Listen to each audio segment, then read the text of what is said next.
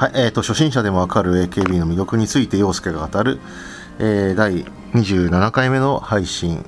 をしたいと思います。えー、どうも皆さんは遅くなりましたけれども、明けましておめでとうございます。陽介です。えっ、ー、と、だいぶ、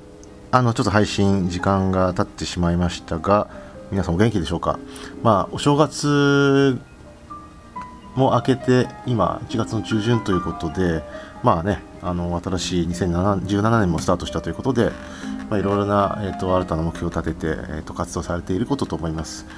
まあえーとまあ、AKB 関連でいうと、まあ、年末でいうと,、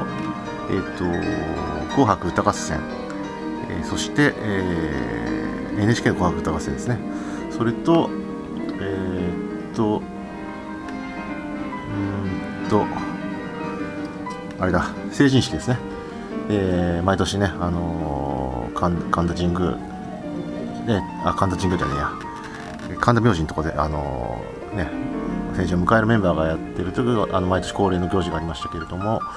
えっとまあそれらをちょっと振り返ってみたいと思います。で紅白ね今回、まあ、AKB はまた今年も出場しましたけれども、まあ、各ねあのグループから選ばれたメンバーがさらに16名を選抜するってリアルタイムで選抜発表するっていうね面白い試みを試みをちょっと今回行いましたけれどもまあねあの普段選ばれてないようなメンバーがゴロゴロ入ったのが結構印象的で、えー、例えば AKB だと大谷静香とかあとはあれですねあの市川みおりんですね NB のあのその子たちが結構いい順位で入ったってところがまあちょっと面白かったなと思ってです。でびっくりしたのがね今回ハプニングが1個あってハルッピですね。あの16人のメンバーに選ばれなかったんですけれども勝手にね1位になったと勘違いして 出てくるこようとしたら違ったってことでね結構なんか途中で泣きべそ書いてたところも映ったぐらいで、ね、ネットニュースでも結構話題を呼びましたけれども、えーとまあ、そんなハプニングもちょっとありましたがまあでもね山本さやかがやっぱり1位センターということで今回歌ってまあ、新しい AKB の形の2代目の女王としてふさわしいのかなと個人的にも思ってます個人的に言うと実はもうちょっとちょっと遅すぎたかなとは思ってるんですけどね本当は前回の選挙指原じゃなくてまたね山本さやかがもしくは松井樹里あたりがねセンターになるぐらいになってほしかったんですよね。でというのもまあねあの、えーと今回の NHK の「紅白で、えー、ね、あのデビューしたばかりなにもかかわらず「紅白」初出場になったね欅坂46の、ね、今回勢いがすごいやっぱりあってでサイレントマジョリティをねあのデビュー曲ということで披露しましたけれどもあのすごいやっぱ勢い感じましたね。あのデビューした年のグループとは思えないやっぱりフレッシュさがあってで全然まだ可能性に満ちてるっていうねこのグループの存在がやっぱり AKB 乃木坂だけじゃなくて AKB グループ全体にも大きく影響を及ぼすんじゃないかなというふうにあの感じました。であとはねあの不動の、まあ、今回も「紅白」出ましたけれども乃木坂46ですね。橋本まなみさんが今回センターで「えー、さよならの意味」という曲で、えー、NHK 最後のねあの出場となりましたけれどもやっぱりすごくねあでやかで、えーと、良いあのーコンサートライブだったなというふうに思っています。でやっぱりこのね坂道グループがかなり勢いがあるので、まあ、AKB 今回ね SKE とか NMB とかじゃなくて AKB グループ全体でね1個のチームで出てその前まではね NMB が出たりとかあと SKE がね昔出たりとかっていうことあったんですけれども今ねもうこうグループ1個であんだけね260人の大御所隊にもかかわらずあの1グループでしか出られないっていうことを考えるとちょっと今やっぱり AKB ってやっぱ勢いがないのかなっていうのはやっぱり感じざるを得なかったなというのが個人的な印象でした、まあ、それだけねやっぱり乃木坂と欅坂がすごくやっぱり勢いを感じるんで逆に2017年は本当に AKB は激変しないとやばいなというふうに感じましたね。だからね、欅坂なんてもう全然知らないメンバーばっかりじゃないですか。まあ去年で言うと、あのまあね、今センターの平手ゆりながね、定着してきて、だいぶ皆さんにもね浸透してきつつあると思うんですけれども、まあ、AKB の場合はほとんどやっぱり、ね、宮脇さくらが今こそトップの方に踊りてそれこそハルピも、ね、上の方にどんどん出てきてはいるもののとはいうもののやっぱり指原とかあの上位の、ね、メンバーがやっぱり固定化されちゃってるのでぐちゃぐちゃにやっぱりしないといけないしあとちょっとねこの間の選挙で総選挙でも上に上がってきたね武藤トムとか岡田奈々とかそういったメンバー来てますけれどまだまだ知名度とかちょっと埋もれちゃってる感が否めないのでそういったところをちょっと打破する活動をやっぱり2017年は、えーと、期待したいなというふうに思いますね。はい、なのでうんとまあね今度こじはるも2月に卒業しちゃうので1期生がととうとういなくなって昔でいう神セブンが本当にいなくなってあ眉毛が残ってるか。柏木と眉が残ってますけれどもなのでうんと本当に変革しないとまずい、えー、年なのかなというふうに思っています。逆に言うと変革に期待ですね。もう本当に総選挙ぐちゃぐちゃになるぐらい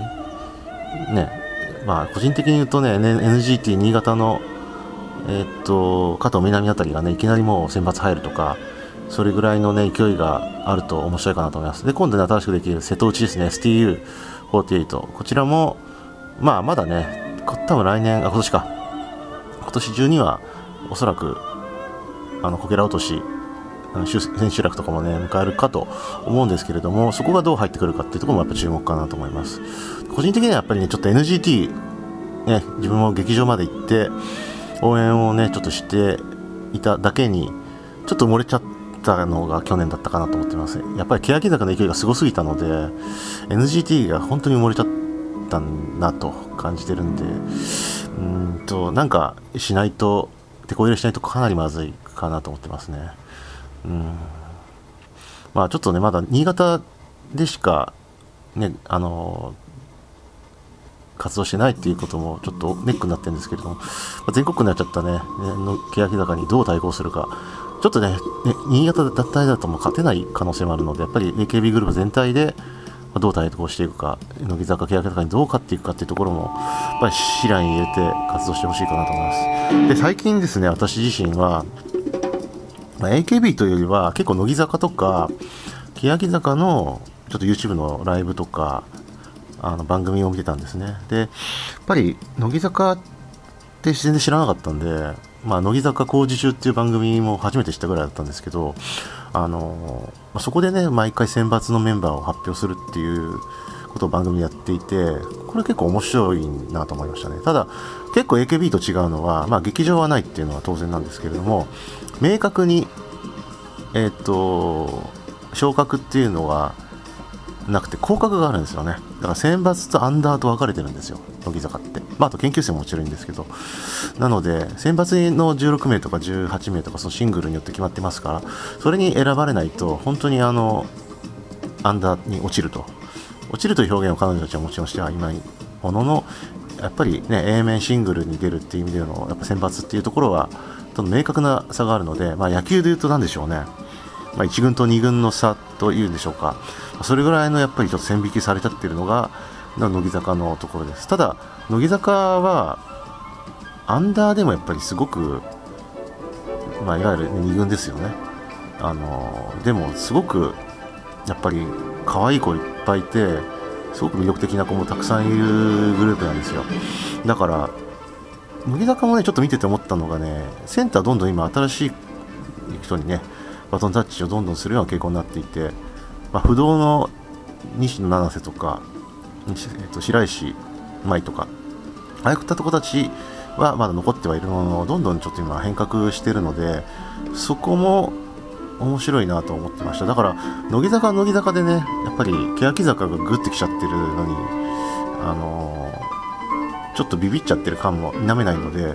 そういう意味でのやっぱりね、あの変革が多分求められるのかなと思っていますね。ただ個人的にはね、やっぱり乃木坂のアンダーのライブを見たいと思いましたね。うん、ちょっと AKB と違ったやっぱり魅力があるのかなと思ったので、今年は、ただチケットは全然取れないんですよね、調べたら。今度ね、行われる2月の20から22、えー、日にかけてね、あの橋本まなみさんの卒業ライブ、コンサート、え、行われますけれども、もうすでにチケット完売で、なんとヤフーオークションでもうもうすでに倍近くの値段ついちゃってるんですよ。でそ なのでこれちょっと今回行きたいんだけど行けないなっていうかしもう行きたいけど行けない可能性が非常に高いんでだったらまあ僕のちょっと個人的に推してる女の子があのね明治大学在学中で今年成人を迎えたね斉藤千春ちゃんなんですけれどもやっぱアンダーのメンバーになってるので、まあ、アンダーのライブでもいいのかなと思っています。でも個人的にはアンダーの去年の行われたクリスマスライブもあのちょっと YouTube で見ましたけれどもあのすごく良かったですね、うん、だから AKB も私ちょっと研究生のライブは見たことないんですけれどもでもきっと通じるものがある。もしかしたらそれ以上にいいものがあるかもしれないなと思ってるんで、まあ、ちょっとそこを今年はアンダーと、まあね、乃木坂のできればライブもねちょっと見た上での比較をね今回したいなと思いますね。まあ AKB はね劇場とライブとライブ会場のコンサートですね。あの2種類やったりしてますが乃木坂は本当にコンサートだけなのであのその違いもね明確に感じると思いますしちょっと乃木坂やっぱり可愛い子たち揃えてるし見てると結構 AKB と空気が違うんですよね。和気あいあいとしてないというかちょっとどちらかというと AKB 以上にライバル感をみんな持ってるのかなってグループ全体のことを考えてる子ももちろんたくさんいるとは思うなかったですけれどもどちらかというとやっぱりちょっとやっぱ選抜とアンダーとのね明確な差があるんでそこがちょっと、うん、やっぱ AKB と違って、うん、披露する場所がやっぱりないしあのなんだ人前でとそのコンサートをやるっていう回数もねアンダーだと減ってし極端に減ってしまうんであとメディアに出る回数もそうですけれどもなので、うん、そこはやっぱりすごく違いがあるなと思ったんでそこをね個人的に見てみたいなと思いますね。はい。でちょっと今回はね話が乃木坂の話に行ってしまってそれましたけれどもまああとえっ、ー、と成人式のね毎年神田明神でやってる、えー、様子今回もお伝えましたけれどもね春っぴが成人になったということとあとね不動の SK のセンター松井ジュニアもとうとうね二十歳になりましたね、まあ、月日の経つの早いもんで松井ジュニアはもう9年ね SK として活動してきてもう二十歳ということでねもともと大人っぽい子ですけどもより一層大人っぽくなったなっていう印象を受けましたね。他にもね古畑な、えー、SK のね子も形になったということでね先輩と後輩とねジュニアと古畑同い年だけど先輩後輩なんでだいぶ気遣っててっていう 場面があってやっぱりちょっとねあの成人式の様子のね AKB グループのやっぱりあの動画は結構面白かったですね。ただ個人的には 乃木坂のねやっぱ生田絵里奈とかね、5人がね今回成人向けたってたっていう映像もちょっと見ちゃったんであっちの方がちょっと新鮮だったなっていうふうに思いましたね。うん。だからやっぱりいろんな意味でひっくるめても AKB ちょっと頑張んないとやばいなっていうのが去年だったんで今年はね、まあ、NMB だったら山本さやかを超える子が出るかとか SK も今松井ジュニアに1人に本当に頼っちゃってるような状態ではある。まああの神セブン須田あかりももちろんいますけれどもなので各グループが、ね、結集してあのーグループ全体盛り上げていく。っていうことをちょっとあのやってもらいたいなと思いますしやっぱり本人たちがねやっぱ乃木坂欅坂に勢いに押されちゃってるって感覚が多分持ってるとは思うんですけどよりちょっと感じてほしいですね。やっぱりこれだけねあの秋元さんがプロデューサーグループだけでもバンバン出てきてしかも後発組が今どんどん前に出ちゃってるような、ね、印象でしかも結構フレッシュなところにねあの新しいも好きな人たちって結構多いんでどんどんファンも流れちゃってるのも事実であるのでそういった意味でも、うんと、自分たちの、何が足らないかとかどうしたらより魅力が出せるかっていうところ埋もれないでやっぱりやってほしいなと思いますね。はい